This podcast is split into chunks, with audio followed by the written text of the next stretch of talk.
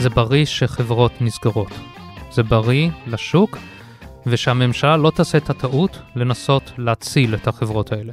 דבר שני, אנחנו צריכים להסתכל על דברים כאלה לאורך זמן של 20, 30, 40 שנה. איפה אנחנו רוצים להיות בתור מדינה, ואם אנחנו מאמינים שהייטק זה המקום שלנו, דברים כאלה.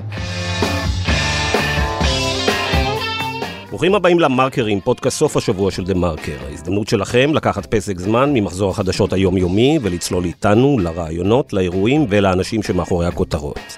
כאן באולפן איתכם כבדי שבוע, ענת ג'ורג'י וגיא רולניק. שלום ענת. שלום גיא. מה העניינים? בסדר, מה שלומך? מעולם לא היה טוב יותר. קודם כל צריך לומר ששמענו בפתיח את אבי אייל, מנכ"ל קרן אנדרי קפיטל. ועכשיו, גיא, כמי שאוהב לעשות ספקולציות... אני לא מחפש אף פעם ספקולציות, אני אתבע אותך דבר. האמת היא שהתכוונתי להגיד... אני מחפש אינפורמציה, לא ספקולציה. זהו, התכוונתי להגיד קונספירציה. ספקולציה זה את והחברים שלך, לא אני. אני רוצה לספר לך את הסיפור ולשאול אותך לדעתך. כן. לפני שנה קונה חברת הנדל"ן ישראל-קנדה מעיריית תל אביב שטח שנמצא בבעלותה בהוד השרון, שנקרא מתחם בית הנערה, ומשלמת עבורו 551 מיליון שקל. חולפים להם שבעה חודשים, ואותה ישראל קנדה מוכרת מחצית השטח לחברת יוסי אברהמי, תמורת 882 מיליון שקל. אני רוצה לשאול אותך מה קרה פה. אז אני אגיד לך, בבורסה, גם בתל אביב וגם בוול סטריט, ולמעשה בכל מקום בעולם, קוראים למה שתיארת יצירת ערך, אוקיי? קנדה ישראל קנתה ב-500, מכרה ב-800, נוצר ערך של 300 מיליון שקל. ולא רק שקוראים לזה ככה, זה נכנס עמוק לתוך השפה שלנו, בכל מקום, בנדל"ן, בהייטק, בכל העסקים. כמובן שזה קשקוש מוחלט. הרעיון הזה של uh, קנית משהו ב-X ומכרת אותו ב-Y, יצרת ערך, זה משתמע מזה כאילו שזה באמת ערך פה uh, נוצר לחברה, כן, לסוסייטי וכן הלאה. וכמובן, כל מה שהיה פה זה העברת ערך, wealth transfer, לא wealth creation. עכשיו השאלה היא ממי לקחו את הערך הזה 300 מיליון שקלים. אז יש כל מיני אפשרות. אפשרות אחת זה שעיריית תל אביב מכרה את זה בזול, ומעניין למה. דרך אגב, זאת אחת הטענות, שזה היה כן. תקופת הקורונה ו... יפה, אז משלמי הארנונה של עיריית תל אביב שאיפו מהם 300 מיליון שקל. זה אפשרות אחת. אפשרות שנייה, שאני לא מכיר את הפרטים, זה שהמחיר עלה ב-300 מיליון שקל, בגלל שהקונים, אחרי שהם קנו את זה, הצליחו לקבל כל מיני זכויות על הקרקע הזאת מהעירייה. עדיין לא, או לפחות לא שאני יודעת. או שהם יודעים בעתיד, זכויות, אני לא אומר שזה אפשרויות, אני אומר את האפשרויות פה, אוקיי? אוקיי? אפשרות שנייה שיש פה זכויות. אוקיי, גם לזה קוראים בעגת הנדל"ן ובעגת העיתונות הכלכלית יצירת ערך. כמובן, שוב קשקוש מוחלט, שנותנים לך זכויות, זכויות בעצם העברת עושר מהתושבים לזה. הדבר השלישי הוא הכי מעניין, אומרים לא זה ולא זה, פשוט שוק הנדל"ן עלה. ואז אומרים עליית ערך. קשקוש מוחלט כמובן. אם כל הנדלן עלה, האם זה קשור בגלל שזה קנדה ישראל העלתה את הנדלן? זה קשור בזה שהנדלן בהוד השרון עלה. למה זה יכול להיות? יכול להיות שהוד השרון הייתה עיר יותר טובה, פחות פשע, חינוך יותר טוב, יכול להיות מיליון uh, דברים שלא קשורים בכלל ליזמים, או יכול להיות שפשוט מחירי הריבית ירדו. בכל אחד מהמקרים אנחנו רואים שעליית ערך בשוק הנדל"ן היא רק wealth transfer, למרות שבכל העיתונות קוראים לה יצירת ערך. אני רק יכולה לספר לך שבאמת יצאתי לבדוק את זה וגיליתי מלחמת עולם בין אה, עיריית תל אביב לעיריית הוד השרון. כל פעם שדיברתי עם מישהו, הסיפור הלך והסתבך. יכול להיות שנושא הפודקאסט שלנו היום קשור לכל מה שדיברנו בעקיפין. הריבית הזולה בעצם אה, שפכה בשנים האחרונות שמן לא רק לשוק הנדל"ן, אלא גם לשוק ההייטק. חודש מאי הולך להסתיים כאחד החודשים האכזריים ביותר שידע שוק המניות הטכנולוגיה מזה אולי 20 אה, שנה. ובעצם בפודקאסט היום אנחנו נרצה להבין האם הקריסה במניות הטכנולוגיה תתגלגל בקרוב גם לשוק ההייטק בכלל, ומשם לשוק התעסוקה, ואולי לעוד שווקים. ההייטק, צריך לזכור, בשנתיים האחרונות זעזע כמעט את כל המשק פה. נכון, ובאותה הזדמנות גם נדון בשאלות איזה סוג של אה, טכנולוגיות, מוצרים ושירותים מפותחים היום בהייטק ובישראל, מה קורה בשוק הטכנולוגיה הגלובלי ואיזה השלכות, כמו שאמרתי, יהיו לזה על כלל הכלכלה והחברה. אז כדי להבין אה, מדוע התנפחו מניות הטכנולוגיה ומה הוביל לקריסה, הזמנו לאולפן שני משקיעים, את ינאי אורון, שהוא שותף מנהל בקרן ורטקס, שמכר רק לפני כמה חודשים החזקות ב-160 מיליון דולר מהקרן הרביעית שלה. וסך הכל, אה, תקן אותי אם אני טועה, אתם השקעתם עד היום בכמיליארד דולר, נכון? פחות או יותר? נכון. ואבי אייל, שהוא מייסד שותף בקרן אנטרי, המשקיעה בישראל ובחו"ל, וגם היא בהיקף של מיליארד דולר. מיד מתחילים.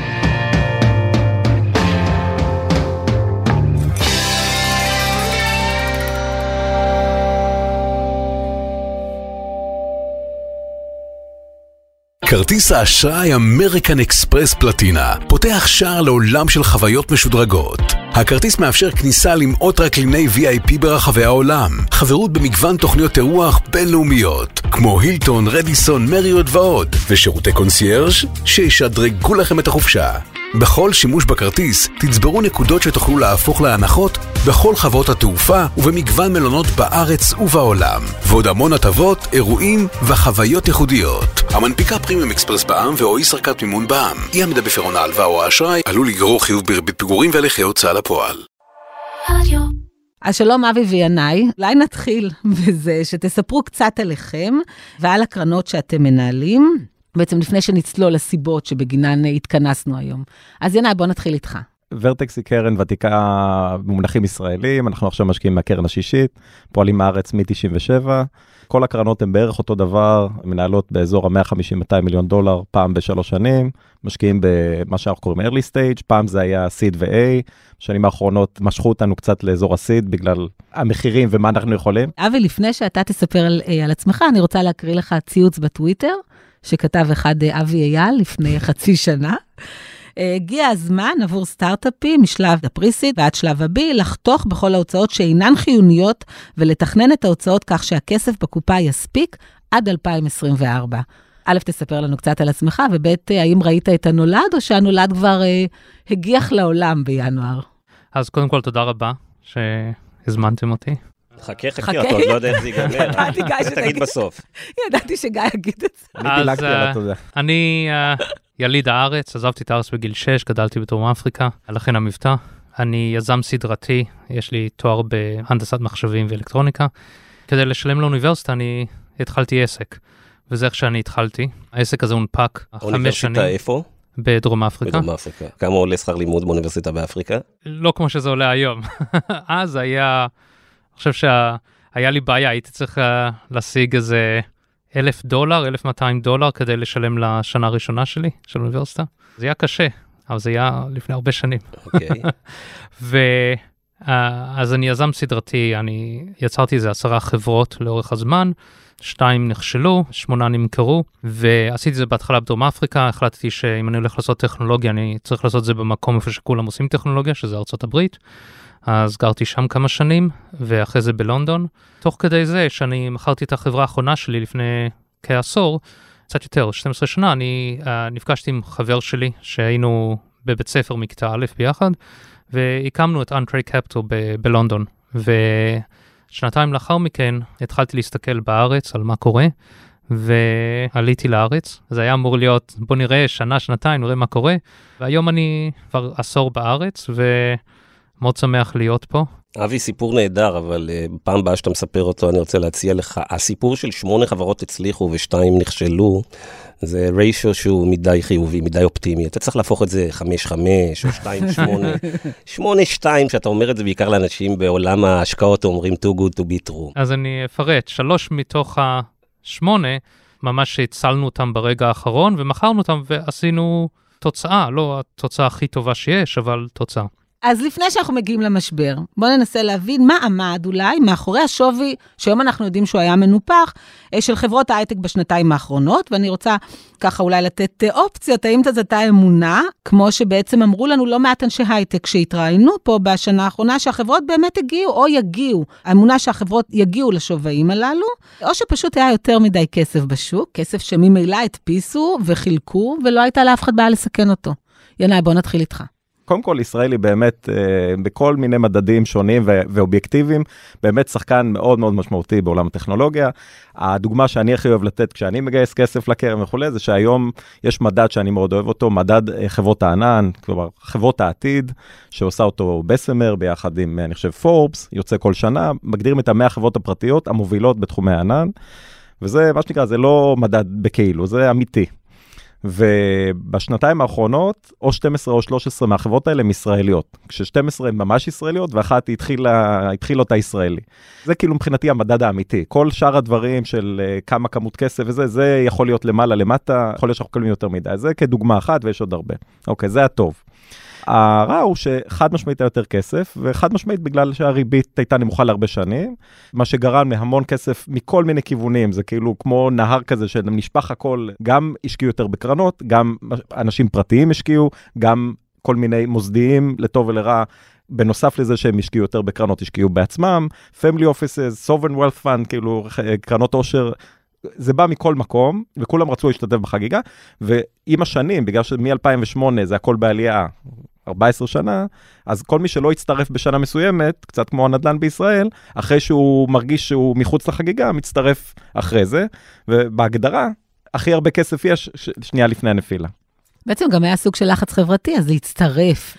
גם היה קצת בונטון כזה שכל אחת רוצה להיות חד קרן, או שזה היה בעצם, באמת כל חברה שהגיעה להיות חד קרן שווה את הכסף. אני חושב שגם יש הרבה משקיעים כביכול משקיעים, אנשים שהחליטו בפעם הראשונה שהם היו בסטארט-אפ או היה להם איזושהי הצלחה קטנה או משהו כזה, שהם יכולים להיות משקיעים.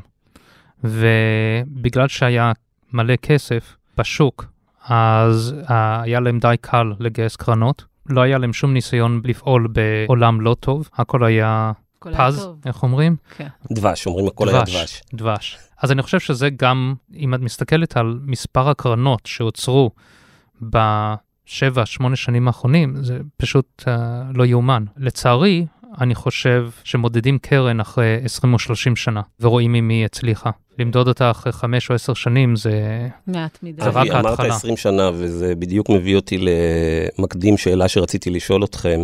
שבוע שעבר פורסמו בפיננשל סיין ביצועים של קרן אחת מפורסמת ב-20 שנה, טייגר גלובל. ואמרו שהנפילות של החצי שנה האחרונה מחקו שני שליש מהרווחים של הקרן מאז שנת 2001. טייגר הייתה קרן מאוד אה, דומיננטית, אולי השקעתם איתה בחלק מההשקעות. תסבירו לי מה קורה פה, מה המודל. אתה לוקח אה, דמי ניהול של 2% ו-20% מהקרי, מהרווח, במשך 20 שנה, ואז בום, בוקר אחד אתה מוחק את כל הרווחים רטרואקטיבית.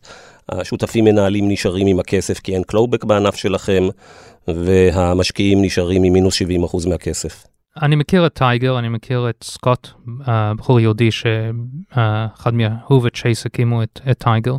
הם אנשים טובים, אנשים מאוד חכמים. הם התחילו להשקיע בהתחלת הצמיחה של טכנולוגיה ב cloud. המתודולוגיה שלהם, הדרך שלהם הייתה נכונה ו- וטובה.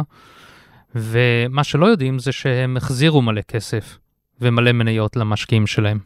לא, אני מניח שהניתוח בפייננשל טיימס כלל כל הרווחים שהוחזרו. אה, לא בדיוק, אבל... אה, אבל מה, אבל לא נותנים להם... טיימס יודעים לעשות חשבון. לא, לא נותנים להם מספיק קרדיט על מה שהם החזירו, אבל בכל אופן, הם עבדו על הבסיס שהם ייקחו פי 10 risk בשוק של ההייפר גרות. זאת אומרת, במקום לקחת ריסק על, על כל הטכנולוגיה, הם לקחו את החלק שצומח הכי מהר, והם השקיעו שם. כתוצאה מזה, כן, שהשוק נפל, והשוק באמת נפל, אם אתה מסתכל על המדד הסס של חברות הענן היום, הציבוריות, הוא נפל 80 אחוז. זה לא יאומן. לדעתי מה שלא יאומן עדיין, זה דעתי האישית, שעדיין המחירים נראים כן, לי מטורפים, כן. אני ציפיתי לירידה יותר חדה. כן, אבל כשאתה מסתכל על המכפיל ה-ARR של חברות ציבוריות, הממוצע היה בסביבות 12-15, עכשיו הממוצע יושב ב-5.6, משהו כזה. אז זה, זה כן נפל, זה נפל יותר מדי, זה יחזור באיזשהו שלב, אבל לא כל החברות אבי, יחזרו עם זה. המזל שלך הוא בחיים הוא שלמדת הנדסה, ולא למדת מנהל עסקים, אבל במנהל עסקים אה, שמלמדים אה, מימון, corporate finance, לא מדברים איתך אף פעם על מכפיל ARR, אה, ובכלל זה לא קיים, מדברים אותך על תזרימי מזומנים נכון, מהוונים. נכון. אז העובדה שאנחנו מדברים רק על הכנסות, פעם דיברנו על... אה, בוא נדבר על לא רק על הכנסות, אלא אנחנו גם מדברים על... אולי לפני אה, שנגיע לשווי, כן. בוא ננסה רגע להבין מה קרה. אתה מדבר על זה שבאמת, וגם גם מדבר על זה שהם נפלו היום. נכון. מה קרה? המלחמה באוקראינה, הבעיות בשרשרת האספקה, הבועה, הריבית. הבועה. אבל למה דווקא עכשיו זה מתפוצץ? כי אני חושב שהגענו למצב שאנשים כבר מפחדים, יש, יש בועה, כן, אוקראינה, יש כל מיני דברים אחרים גם, ריבית עולה פתאום? מה קורה שריבית עולה? אנשים... שים לב, הריבית עולה, אבל היא עדיין שלילית במונחים ריאליים. כלומר, כן. ריבית יכולה להיות גם חיובית. רוב כן, ה- רוב ההיסטוריה עלה. הייתה חיובית. אז ינאי, אנשים יכול להיות שבאמת יש כסף. התפכחות של השוק ונדרש, כמו שגם אומר, אפילו תיקון קטן בשביל לזעזע אותו? התיקון לא היה קטן, קודם כל היה בועה חד משמעית, אבל אני אומר, בסוף משהו היה צריך לפוצץ אותה, אף, הבעיה היא תמיד לתזמן את זה. זה יכל, אנחנו בהרבה מובנים, שגייסנו את הקרן שלנו ב-2017-2018, אמרנו איזה מזל שגייסנו עכשיו קרן חדשה, כי המחירים כל כך גבוהים, עכשיו עוד רגע, מתישהו זה יקרה, ואנחנו הולכים להשקיע ב, בשווים יותר נמוכים, ואנחנו יודעים מה קרה מאז. אז קשה מאוד לתזמן, בטח למנהלי השקעות, שאנחנו לא שחקני מקרו, אנחנו, גם היתרון שלנו שאנחנו משקיעי סיד, אני חושב שאנחנו דומים לזה, אנחנו משקיעים ביחד בחברות, מתחרים אחד בשני וכולי. שריבית אפס, אז זאת אומרת, אם חברה היא טובה ועוד, והיא גדלה מאוד מהר, אז, אז אין לי בעיה לתמחר את, ה, את הרווחים שלהם, את ה-DCF, את ה... עוד עשר שנים, הם שווים את אותו דבר היום, אם הריבית היא אפס. ברגע שהריבית היא 2%, 3%, 4%, העסק הזה נהיה, נהיה מאוד מאוד גרוע. עכשיו, בוא נבהיר, לחברות האלה אין DCF, כי אין להם רווחיות לרוב החברות האלה. לא, ה-DCF המתוכנן, כן. חד משמעית. אוקיי. אבל בכל מקרה, אז אני עכשיו אני רק רוצה להזכיר, כן. לטובת המאזינים, כי כולם פה בזה, הזכרתם אה, מחשוב ענן, 90% מחברות המחשוב ענן האלה שדיברנו עליהן מפסידות, ועדיין רוב הרווח בשוק הענן מתרכז אצל AWS, אצל חברה אחת. היא בינתיים זאת שמצאה מודל לעשות מזה real money. שנייה, חשוב להגיד, לנו יש בפורטפוליו חברות ענן שמוכרות בין 30 ל-150 מיליון דולר, שאפשר בקלות, אם לא רוצים לגדול ב-80 או 100 אחוז, אלא מספיק לגדול ב-20-30 אחוז, אפשר תוך חצי שנה להגיע לרווחיות. עכשיו אפשר להתווכח אם רוצים לעשות את זה, וכמובן... ואז אם מגיעים לרווחיות בחברה שלא, שלא צומחת, אז נשים מכפיל אה, 7 על הרווח, כמו שאנחנו שמים לכל עסק אה, במאה שנים האחרונות, והשווי נחתך ב-98 אחוז. זה פשוט קרה, בסדר גמור, אבל מה- אני אומר, אה, בארצות הברית התחילה אינפלציה, הם הבינו שזה לא אה, בר חלוף כמו שחשבו בהתחלה, היו חייבים להעלות את הריבית כדי לא להיכנס לבעיות יותר גדולות, וזה הטריגר, זה מאוד פשוט. כל השאר, אוקראי, הכל, כל השאר זה לדעתי רעשי רקע. מעבר. ספציפית, שאלת קודם על אם אה, כל החברות שהן יוניקורן הן יוניקורן, בהגדרה לא. אנחנו רואים חברות שהיו שאלתי אם יוניקורן שיצאו... אם כל החברות האלה באמת שוות את הכסף. אז חד משמעית לא, גם סטטיסטית, וגם ראינו חברות שמכרות הרבה ויצאו החוצה ושוות היום פחות ממיליארד דולר, אז, אז אנחנו רואים מה שנקרא שזה. אני אומר אבל טיפה קצת על העולם של טייגר, ולא רק טייגר, אלא כל השחקנים האלה, אז אה, אני חושב שאתם מכירים את זה, אבל אה, ככה לסדר את העניין. זה hedge פנדים, קרנות גידור שהשקיעו בבורסה. עשו המון כסף, והם היו יודעים להשקיע בחברה שהנפיקה במיליארד, ולעלות איתה עד ל-50-100 מיליארד, שם היה הארוחה שלהם. הקרנות המקוריות גייסו הרבה כסף, והחברות לא יצאו לציבור עד שהם היו 20, 30, 40. אובר יצא ב-60, ופייסבוק יצא ב... אני חושב 20, 30, אני לא זוכר. או יותר אפילו.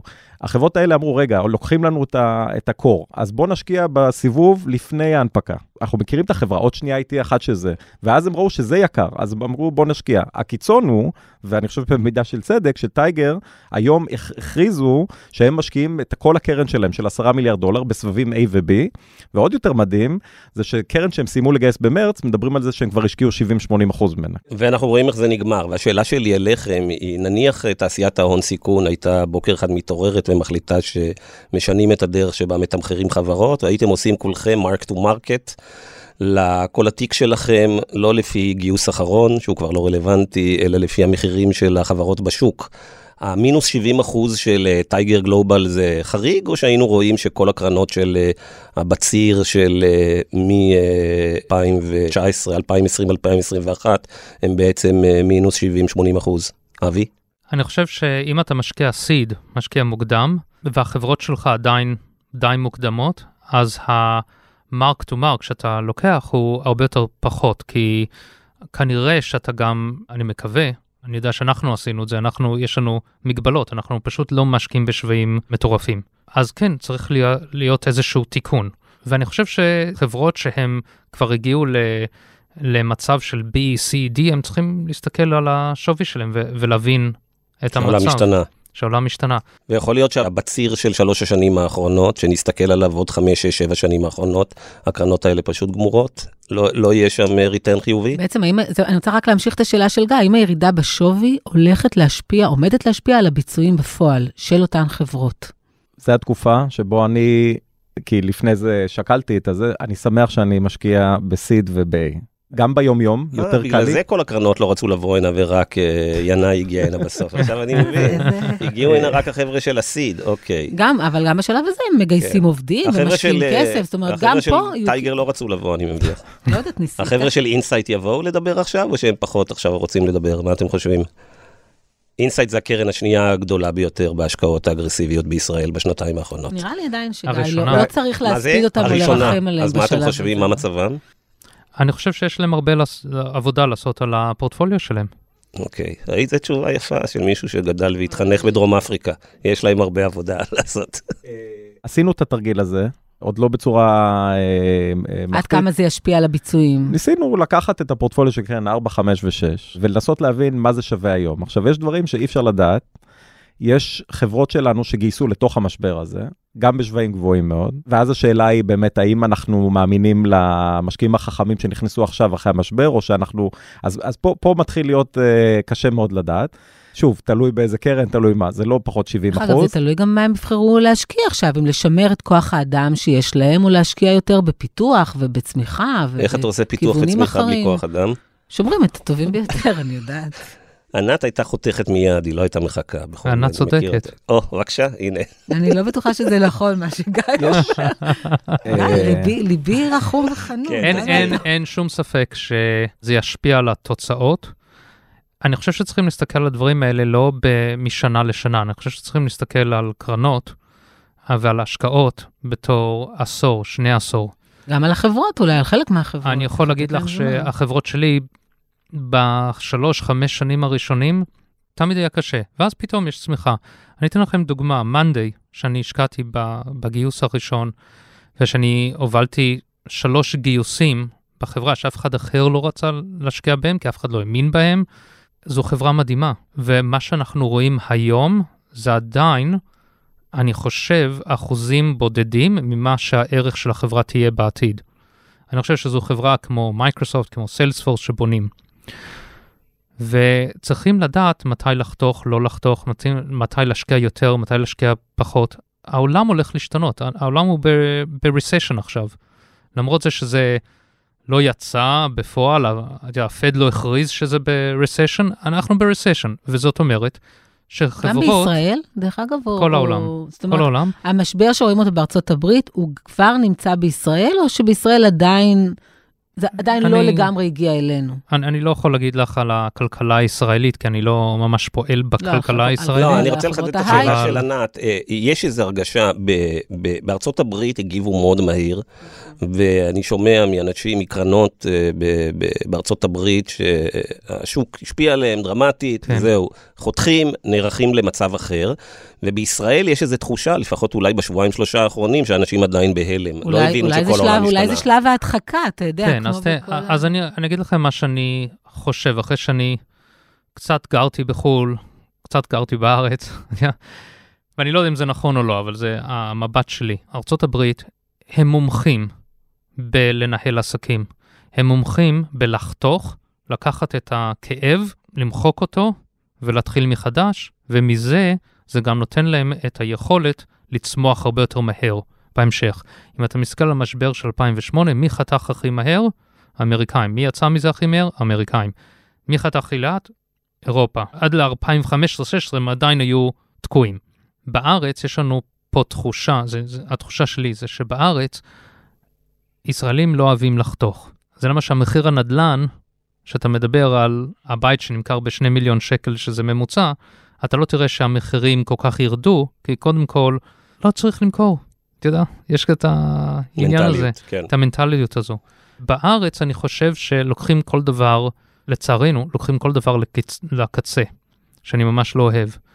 אז כשאתה מסתכל אפילו על הגיוסים היום, אמריקה, הסיד, חזר להיות בין 6 ל-12 מיליון דולר שווי של חברה.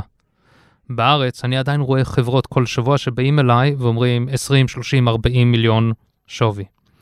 עכשיו, בארצות הברית, 80% מהגיוסים הם בין 6 ל-12. טוב, 20% הם קצת יותר. בארץ, 80% מהיזמים באים עם 20, 30, 40, ו-20 אחוז באים עם ה-6 עד 12. מה הגיל הממוצע של היזמים עכשיו שבאים אליך עם אה, כאלה שווים? אולי זה חבר'ה שפשוט... בין 25 ל-30, נו, אז אנשים היא- שפחות זה- מנוסים. אז אבל, גם אנשים מנוסים, כן. אנשים שמכרו חברות, פתאום עכשיו מאמינים שבגלל שהם מכרו חברה, יש להם ידע ויש להם ניסיון ודברים כאלה של אחרים. אבל מה שמסתכלים על כל מחקר שאתה חוקר, אתה רואה שמישהו שיזם חברה אחת ומכר אותה בהצלחה, או מישהו שלא יזם, אין ממש הבדל בסיכוי שלו להצליח. כשאתה מסתכל על כל המספרים. במילים אחרות, מה שמאפיין את היזמים פה לדעתך זה בעיקר יהירות. אין הסבר אחר. אני לא יודע מה זה יהירות. יהירות זה vanity. vanity. אני לא חושב שזה משהו שמאפיין יזמים פה בארץ, אני חושב שזה וקצת פלצנות, דברים כאלה, אולי, אה, אולי מאפיין את, את, את כל הצעירים שלנו בארץ. לפלצנות אין מילה מספיק טובה אני באנגלית. רוצה- מילה מאוד רוצה- ישראלית. לא, ממש לא. כן. אבל אני חושב שיש לנו פה בעיה בתור מדינה, ואני חושב שיש לנו בעיה בתור קהילה, ואני חושב שהבעיות שלנו הן הרבה יותר עמוקות מאשר שוק ההייטק או שוק הנדל"ן או דברים כאלה.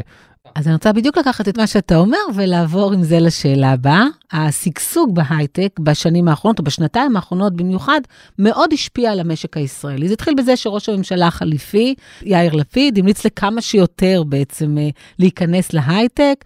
זה ממשיך במחירי הנדל"ן, דרך אגב, שתעשיית ההייטק במידה מסוימת תדלקה אותם, בטח באזורי הביקוש, אה, ובכלל לכל מקום. אתה יודע, ראו את השפע בהייטק, ואחד הדברים שהעלינו פה, גם בפודקאסטים הקודמים, שאולי צעירים שרואים מה הולך היום יעדיפו ללכת להייטק במקום ללכת להוראה, במקום ללכת לעריכת דין, במקום ללכת לדברים אחרים.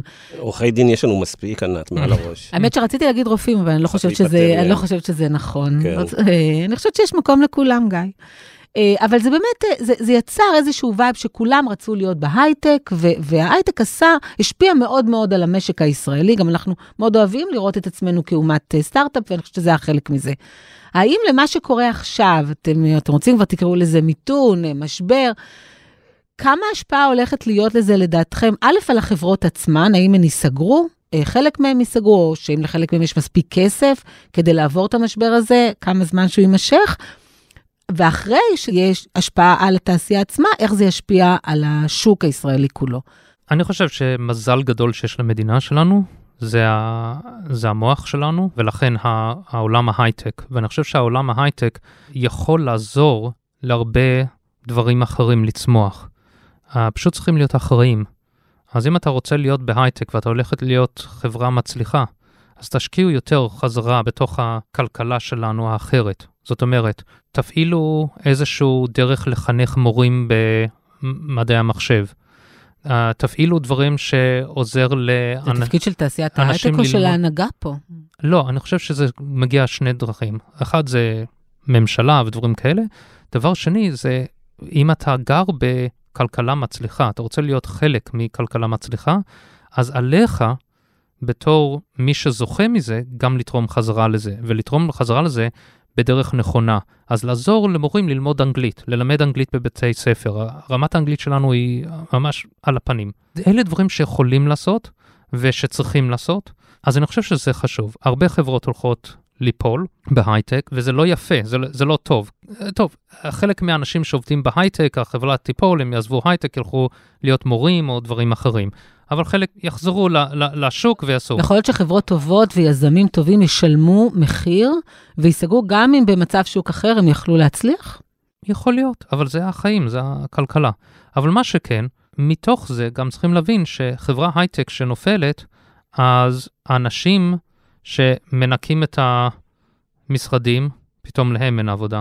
ואנשים שעובדים על וולט ומביאים את האוכל, גם להם אין. והאנשים שעובדים במסעדות, גם להם אין. אז זה משפיע על הרבה דברים. והשכירות באותו בניין אולי תרד. כן, השכירות תרד, אבל השכירות נמוכה עם בלי עסקים שמרוויחים כסף, מביאים כסף למדינה, גם לא עוזר. קודם כל, מספר חברות ייסגרו, זה לא נורא. לאנשים שעובדים שם טובים יהיה עבודה במקום אחר, אני חושב שההייטק לא הולך לשום מקום. עדיין יש איזה 200 מיליארד דולר שמחפשים השקעות, אה, יכול להיות שחלקם אולי זה יותר שנים וכולי, אבל מה זה 200 מיליארד דולר, אגב, המספר? אה, קרנות שגייסו בכל העולם. שגייסו? כסף, Dry והכסף. דרי פאודר. כן, אוקיי, מחכה 200 מיליארד. עכשיו, עכשיו, פעם הם היו עושים את זה בשנתיים, עכשיו זה יימשך על ארבע שנים, ויכול להיות שחלק מהכסף הזה פתאום אה, איכשהו כן ימצא את עצמו אה, למקומות אחרים. אם מישהו תכנן להשקיע, נניח איזושהי קרן עושר, תכננה להשקיע חמישה מיליארד, אולי עכשיו רק מיליארד, לא אין משנה. מצב ש-LPs, של-Limited Partners, אה, לא, לא, אה, שיקראו לכסף, הם לא יביאו את הכסף? אם זה יקרה, זה יקרה בצורה שולית, זה קרה בצורה מאוד שולית גם בפעמים הקודמות. כן. ה-LPs לא יכולים להגיד שהם לא שמים את הכסף, אבל הם יכולים לטלפן ל... ל-GP ולהגיד לו, תשמע, אתה רוצה את הכסף, קח את הכסף, אבל אני צריך למכור דברים בהפסד כדי לתת לך את הכסף, וזה הכסף האחרון שניתן לך. ברור. אז כשה-LP אומר, תמתין, אז אתה ממתין. אז 250 מיליארד, הופכים כנראה ל-100 מיליארד. הופכים ל-100-150 מיליארד. אוקיי. נכון, נכון. כן. בכל מקרה, אז אני אומר, חלק מהחברות ייסגרו, איפה שלי אישית, כאילו ברמה אקדמית, אה, יכאב, וגם ביומיום, כאילו, שחברה שלי תיסגר, זה יכאב לי, אבל אני אומר, ברמה הכללית, לא נורא. ליזם זה יותר יכאב. יכול להיות, יכול להיות שהוא גם, היזם הזה כבר עשה סקנדרי, הכל הבנתי, בסדר, אוקיי. אבל זה יכאב אם זה יהיה מהסיבות הלא נכונות. כלומר, חברה טובה שתיסגר כי היא לא התנהלה נכון, או כי באמת שהם בין הטיפות כזה של אה, יכלו לגייס לפני יומיים וניסו לעשות אופטימיזציה, זה המקומות הכואבים. חברות לא טובות שלפני זה חיו בצורה מלאכותית, כי הם יודעים לספר סיפור טוב, זה בעיניי... יתרון גדול שהם יזוזו מהמשחק ויאפשרו לאותם מהנדסים. עכשיו, וזה מביא אותי לנקודה שנייה, זה לא רק מהנדסים. בעיניי, העבודות הלוגיסטיות, הניקיונות הוולט, זה נחמד. היותר משמעותי זה שהחברות הגדולות שהיום קמו, Monday של העולם, ורביט של העולם, רוב העובדים שלהם הם לא מהנדסים, גם בארץ. פעם היה אה, נהוג שחברה ברגע שהיא מצליחה, היא משאירה את ה-VP R&D בארץ, והמנכ"ל או מנכ"לית הולכים ומקימים את כל ה-go to market, ה-sales, ה marketing, בארצות הברית. רוב החברות הישראליות היום השאירו את זה בארץ, ויצרו פה ממש מעמד חדש של אנשי שיווק, של מכירות, בגלל גם שזה רימוט, וזה בעיניי המהפכה המשמעותית שהייתה בו בשלוש שנים האחרונות. ועכשיו אנחנו צריכים לראות אם זה בר קיימא, אם זה סוסטיינבל. אני חושב שכן, כי החברות הטובות צריכים את האנשים האלה. היום אנחנו מבינים שהרבה חברות שלנו, הטכנולוגיה כבר לא משחקת את התפקיד החשוב. היא פתרה את הבעיה, היא נותנת פתרון אמיתי, איך מוכרים את זה בצורה יעילה, זה חלק חשוב.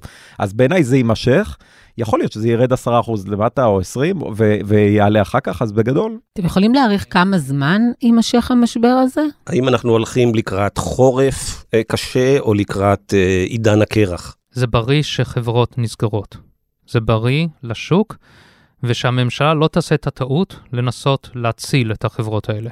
אה, אני לא חושב ש... אני לא שמעתי עוד כזה זה דבר. קרה- לעשות זה bailout לסטארט-אפים? לא, זה, היה, זה קרה בהתחלת הקורונה.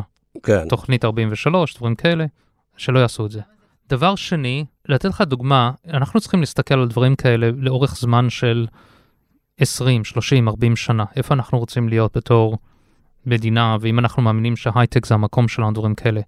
דוגמה, ב-Monday יש לנו מה שנקרא Monday University. אנחנו מלמדים אנשים תפקידים שונים כדי לעבור לתוך העולם ההייטק. אז יש לנו למשל, לפני שבוע התחיל Customer Success, קורס. 3,200 אנשים פנו לקורס, רק יכלו לקבל 60. יש פה ביקוש ענקי לאנשים לעבור לעולם להייטק. האנשים שלא באים מהייטק רוצים להיכנס להייטק, הם רוצים לשפר את המצב שלהם. אז אנחנו צריכים להבין בתור מדינה איך אנחנו uh, מנהלים לא מול ענית זה. לי כמה זמן אתה מעריך שיימשך המשבר. עד סוף 22 נרא- נמשיך לראות הידרדרות, 23 יהיה כזה, אנחנו נתגלגל על, ה, על, על על, הג- על המינימום. הגחון, על הגחון, נזחל כן, על הגחון. ולקראת uh, סוף 23 ינאי? נתחיל לראות דברים uh, צומחים שוב. אני לא איש מקרו, וזה נראה לי נכון. אני חושב שמה שחשוב להגיד זה שבשבוע האחרון ראינו כמה הודעות על גיוסים מאוד משמעותיים. לא כי אני מנסה לשדר איזה אופטימיות, אני אומר עדיין יש כסף והחברות הטובות... זה הקויוטי שעדיין לא יודע לא. שהוא over the cliff. אז, אז חלק זה דברים שהיו לפני, חלק הם חדשים. אני יודע גם על חברה שלנו, שגייסה לתוך המשבר, אמנם לפני חודשיים, אז מאז מה שנקרא זה, עדיין ב up round מאוד משמעותי, עם מכפילים מאוד גבוהים, כי זו באמת חברה מאוד טובה. עכשיו, בשנה הקרובה גם יש no man's land, יש פה איזושהי תקיעות, כמו שאומרים שיש ירידות בנדל"ן, אז פשוט אין עסקאות, כי המוכרים עוד לא זה, אז יש פה מצב שלרוב החברות גייסו המון כסף. הן שוות יותר ממה שהן, וגם כשהם יגדלו, תאורטית, בגלל הנפילות, הם עדיין לא יגיעו לשווי שלהם, ועכשיו אין להם סיבה לגייס, אלא אם כן הם רוצים לצאת, ולמשקיעים אין סיבה לעלות. יתחילו, מתי יתחילו המלחמות הלא נעימות בין הקרנות לבין היזמים על הדאון ראונדים? כן. אני זוכר את זה מלפני 20 שנה, זה היה די מכוער, הפעם יש הרבה יותר אה, לרדת. כן. יש לנו בכלל יזמים שערוכים לדבר הזה, להבין מה זה down round ואיך זה נראה? אני אגיד את זה יותר מדי, אני חושב שאין הרבה קרנות שערוכים לדבר הזה, אני אסביר. אה, הם, קרן, הם שכתבו שם ratchet, הם הבינו מה זה בדיוק, או שזה פחות עניין אותם בסיבוב הזה? יש, אה, אני אנצל את זה שאנחנו בגיל מסוים, ו- ואת זה שאני ספציפית בוורטקס שעברה כבר שני משברים, אבל אני אומר, יש אה, הרבה משקיעים. טובים מאוד, ששווים גם הרבה ועשו עבודה טובה והם משקיעים מעולים, שהם באמת לא ראו מה זה down round. אין להם את המוד הזה של לדבר עם יזם ולהגיד לו, תקשיב, אתה רוצה לגייס ככה, אה, אתה, אתה מוכן גם לשקול חצי מזה?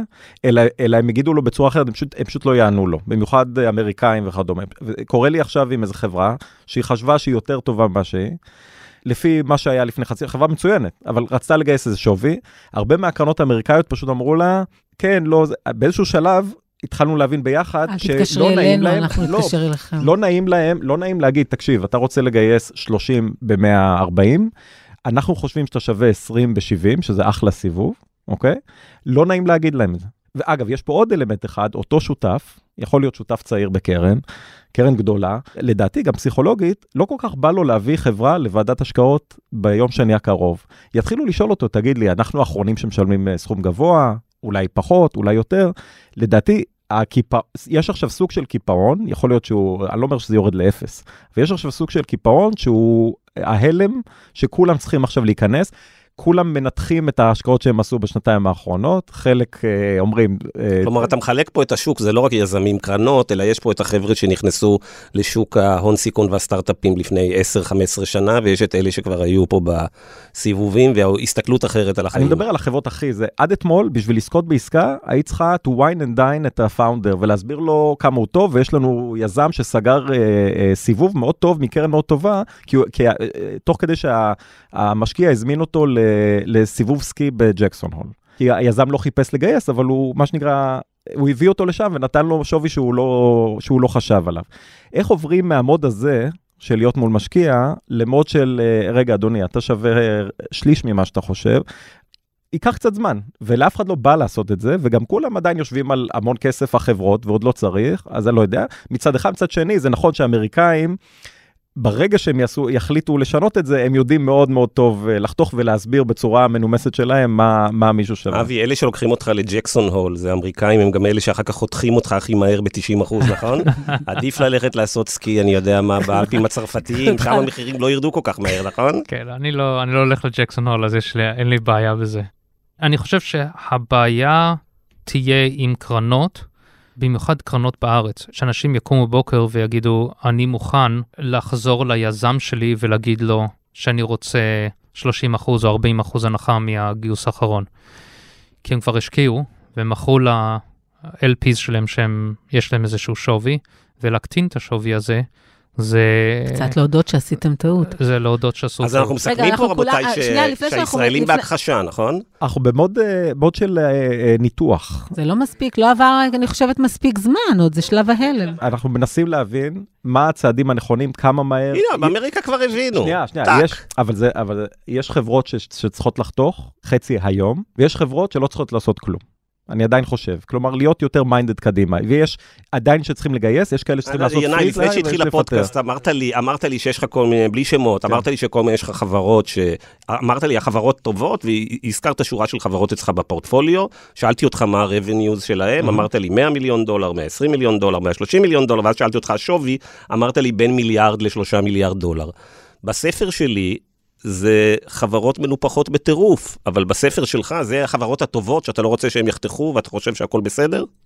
החברות האלה, אולי גם ינאי עוד בשלב ההדחקה.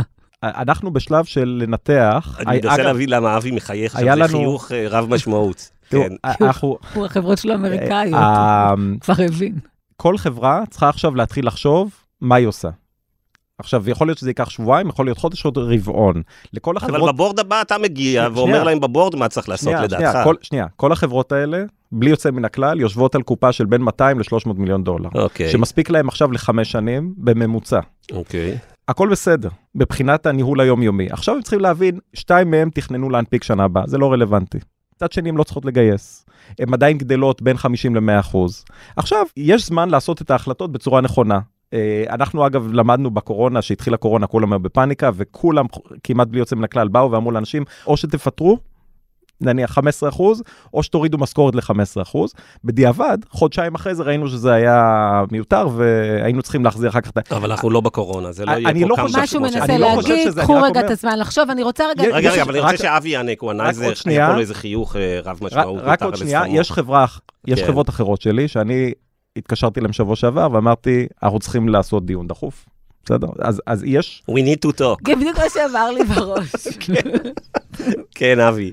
ביוני שנה שעברה אני הייתי באיזשהו אה, פודקאסט ו- ואני אמרתי זה, ראיינת הכל. בעוד פודקאסט חוץ מה... כן, אוקיי. רק אחד. ו- זאת הבעיה עם הפודקאסטים, אין, אין מונופול ואין אפקט רשת. אנשים הולכים לאן שהם רוצים, ואי אפשר לבנות איזה חסמי כניסה ולגרום שרק יתראיינו אצלך. כן. ואני אמרתי אז, ביוני, שהולך להיות חורף ותגייסו, וזה מה שאמרנו לכל החברות שלנו ביוני שנה שעברה. הייתי רוצה להגיד לכם שהרוב כן גייסו, וזה עזר, וכמו שאמרת בהתחלת הפודקאסט, לפני שישה חודשים, אני אמרתי לכל החברות, אנחנו, מה זה אמרת? עלית לטוויטר. לא למה סתם אמר- אמרת את זה, אתה רציתי ממש, שיבינו אתה זורע אימה בכל השוק, לא, לא, לא, אבי. אוקיי, לא, לא, לא, אני אמרתי, רציתי גם שיזכרו שאמרנו את זה, שלא אחר כך אה. יגידו כביכול. מי שיש לו כסף, ומי שמוכן לחתוך, ולא, ומבין שאולי יהיה לו גדילה ב-revenues, אולי בכלל לא, בגלל recession דופק את כולם, הם, להם יש את הסיכוי הכי טוב להצליח. למי שאין 15 חודשים של כסף, אחרי שהם חותכים, עכשיו מיד, אם הם כבר לא חתכו, יש להם בעיה, צריכים להוריד את הוולואציה שלהם בהכרח, אוקיי, ו... אז עכשיו אני רוצה, ש- לפני. שהשאלה המסכמת של ענת, אני רוצה לשאול אתכם אה, שאלה קצת אה, מדכאת, אבל אני רוצה את התסריט הזה בכל זאת לשאול אתכם. האם ייתכן שאנחנו נגלה תוך כמה שבועות וחודשים, שחלק מה-revenues, חלק מההכנסות של הסטארט-אפים הנהדרים שצומחים ב... בשיעורים אדירים, היו למכור לסטארט-אפים ולחברות אחרות שגייסו כסף. כלומר, בקצה אנחנו נגלה שחלק מה-revenue הוא לא אמיתי, אלא זה revenue שמבוסס על גיוסי כסף של אחרים, ואז אנחנו נקבל אפקט דומינו הרבה יותר מכאיב, וגם לא רק שהשווים מתפוגגים, אלא ההכנסות מתפוגגות. טוב, אני לא חושב שזה כמו 2000, כי 2000 זה היה סוג אחר.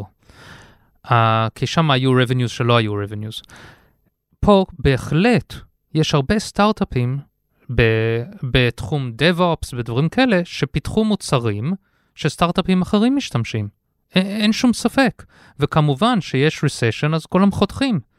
אז כן, כמובן שה-revenues ירדו. אתם מסתכלים טוב על הלקוחות של כל הסטארט-אפים שלכם ושואלים איזה לקוחות אולי יתפוגגו או ייעלמו? כן, אני חושב שבעיקר, כמו שהוא אמר, DevTools ו- ולפעמים גם סייבר, החברות הישראליות מאוד טובות בלמכור לחברות... customer service, כל מיני דברים. אבל אני חושב אבל זה מאוד רלוונטי לחברות בשלבים מוקדמים, שעושות מיליון עד חמש ARR, שם זה עשוי להיות יותר משמעותי. אני לא יודע אם זה יהיה יותר מ-30-40 אחוז, אבל גם זה יהיה מאוד משמעותי. יכול להיות שההכנסות של פייסבוק וגוגל אה, יחתכו בשנה הבאה ב... לא יודע מה, בכמה עשרות מיליארדי דולרים, בגלל שכל הסטארט-אפים שלכם שפכו שליש מהכסף שהם גייסו מכם ברכישת אה, לקוחות בפייסבוק ובגוגל? אני מתאר לעצמי שחברות כמו גוגל ו-AWS יחטפו זץ של, אתה יודע, יהיה להם, אני לא יודע אם יהיה להם צמיחה, או אני לא יודע שיהיה להם ירידה, אבל יכול להיות שהצמיחה שלהם לא תהיה, בגלל שהם כל היו כך מבוססים על הרבה חברות שגייסו. כסף. אני רוצה 20% באמת, אני אה, באמת להגיע לעצמי. לשאלה האחרונה וקצת יותר אופטימית, כל משבר הוא הזדמנות. כן. מי עומד להרוויח מהמשבר הזה? או מי יכול להרוויח מהמשבר הזה? כשאני מסתכל אחרי כל משבר, יש צמיחה אמיתית ואדירה ביזמות ובאנשים נכון, שיוצרים ב-2008. חברות. אנחנו גייסנו שני קרנות, קרן שהיא כזה pre-seed seed וקרן שהיא early growth, מה שאנחנו קוראים, שזה A ו-B. גייסנו אותם בסוף שנה שעברה, ואנחנו אמרנו, אנחנו לא נוגעים בכסף עד יוני-יולי השנה. כי אנחנו מחכים לזה. אנחנו, אני מאמין שאנחנו נראה הרבה דברים שייצאו, אנשים ילמדו, ומתוך זה, זה יחזק אנשים, אה, זה יחזק את החברות, שיוצאות, ואני מאוד אופטימי על העתיד הארוך טווח, לא על העתיד של שנה-שנתיים. אני מסכים. אז, אני אשאל. לסיום שאלה אחת לא אופטימית. מי לדעתכם צריך לשלם אה, שיעור מס הכנסה גבוה יותר? שותף בקרן הון סיכון או מהנדס? אני חושב שהם צריכים לשלם בצורה שווה, אני חושב שבסוף הממשלה מחליטה על זה לא בגלל מה שמי שצריך לגייס יותר או לא, אלא מי רוצה לעודד לאורך זמן. כלומר, אתה לא מאמין. בפרוגרסיביות, שמי שצר... שמרוויח יותר, להלן שותף בקרן הון סיכון, לא, פרוגרס... ישלם שיעור מס הכנסה יותר גבוה מהמהנדס? פרוגרסיביות כן, אבל אני אומר, זה לא צריך להיות אה, אה, קוד מס שונה להם, צריך להיות מס לפי לא, הכנסה. היום יש קוד מס שהשותף המנהל בקרן הון סיכון, חלקם, בעיקר אם יש להם כסף זר, משלמים לפעמים אה, מס הכנסה נמוך ב-10-20 אחוז מהשותף מנהל בקרן הון סיכון.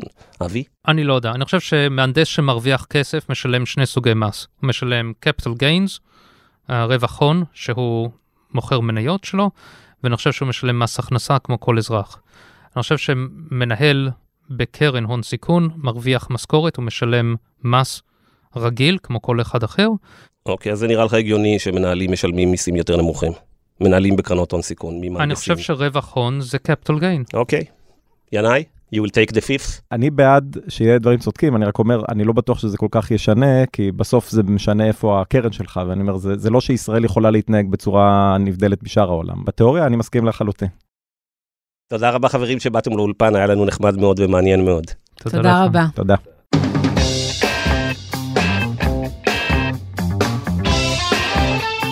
כן, ענת, איך את מסכמת את אה, שיחתנו עם שני מנהלי קרנות ההון סיכון? אז אתה יודע, גיא, באמת בשנה האחרונה, אפילו מאז שהתחלנו את הפודקאסט, אנחנו מדברים המון על ההשפעות שיש לשגשוג בהייטק, השפעות הרעות אולי על אה, גם חיוביות, גם חיוביות. נכון, על סקטורים... רובן חיוביות. בסדר, אני מסכימה, רובן חיוביות, יש לזה גם השפעות שליליות על סקטורים אחרים במשק, שבעצם כולם ירצו להיות בהייטק ולא יהיו אנשים טובים במקומות אחרים, ואני חושבת שדווקא המשבר הזה יכול לאפשר איזושהי נקודת שיווי משקל. טוב בהייטק, יכול להיות שם מסוכן, טוב גם במקומות אחרים. מסכים איתך אה, לחלוטין, לשם שינוי ענת אנחנו מסכימים לחלוטין. אחד, אני חושב שהולך להיות משבר קשה. אבי אמר אה, שנה, אה, שנתיים, אולי יותר, אולי זה יתחיל, אולי באמת אנחנו פה עדיין בחשב, אבל הולך להיות משבר בהייטק, יהיו פיטורים, לדעתי כבר התחילו הפיטורים ומצליחים לעשות אותם עכשיו מתחת לרדאר, לפי דעתי תוך כמה שבועות, תוך כמה חודשים, נראה את הכותרות שזכורות לנו אה, מהעבר על אה, פיטורים ב... אה, בהייטק, אבל כמו שאמרת, אני חושב שבסך הכל התהליך הזה עכשיו של יציאת האוויר ה- מהבועה הפיננסית שתדלקו נגידי הבנקים ובתאוות הבצע של כל המצטרפים האחרונים, היציאה של האוויר מהבועה היא רק דבר טוב להייטק בטווח הארוך וטוב לכלכלה וטוב לכולנו. בועות פיננסיות יש להם את התרומה שלהם, כי הן מכניסות בבת אחת הרבה אנשים. מבו- מ- מקריסה של בועות, אגב, לפעמים יוצאים יזמים ועובדים לא פחות uh, טובים, לפעמים אפילו טובים יותר. כמובן שבטווח הקצר יהיו הרבה עובדים שזה מאוד uh, uh, יכאיב להם. אוקיי, עד כאן המרקרים להשבוע. אם אהבתם את הפודקאסט, אל תשכחו להירשם בחנויות הפודקאסטים של אפל, ספוטיפיי וגוגל, וכן, גם תדרגו אותנו, מה אתם חושבים אה, עלינו. תודה רבה למאיה בניסן, שעורכת אותנו אה, היום. אין לה המון זמן לעשות את העריכה, יש לה משימה אה, כבדה לפניה. תודה רבה לאמיר פקטור, המפיק שלנו, תודה רבה לאבי אייל ולינאי אורון שהגיעו לאולפן, וכמובן תודה רבה לך ענת, תודה, גיא. להתראות בשבוע הבא.